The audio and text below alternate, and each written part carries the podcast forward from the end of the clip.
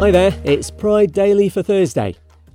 An online fundraiser set up after a gay man was shot dead in the US has now raised nearly five times its original target. Jacob A. Carter was attacked in New Orleans a week ago and left to die in the street. Happened in front of the 32 year old's husband, Daniel Blagojevich. The pair were on holiday together. They set up the Howdy Bagel shop in Washington after losing their jobs during the pandemic, and memorials growing outside the business. Amber Bova works there. She tells Fox 13 Seattle it's a very inclusive environment. Every walk of life is loved here. Everyone is cared about here. You walk into here and you're part of a family. We want to open up again.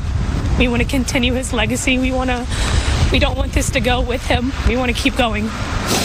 So, it's going to be hard whenever we do do it, but we're going to do it for him. The money from the GoFundMe page will cover the bagel shop's business costs while it's shut.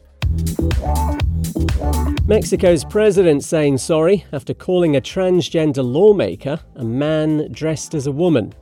It follows lots of online pushback to the comments by Andres Manuel Lopez Obrador about Salma Luevano.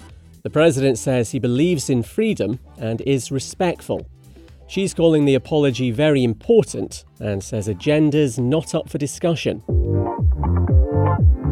And when you know a man's vegan or vegetarian, do you see him as less masculine or maybe even gay? Some research in Poland finds a significant amount of people think men on a plant based diet are lacking in masculinity. They were labelled homosexual and physically weak by the survey's male respondents. And this beauty of a phrase also came up vegan today, gay tomorrow.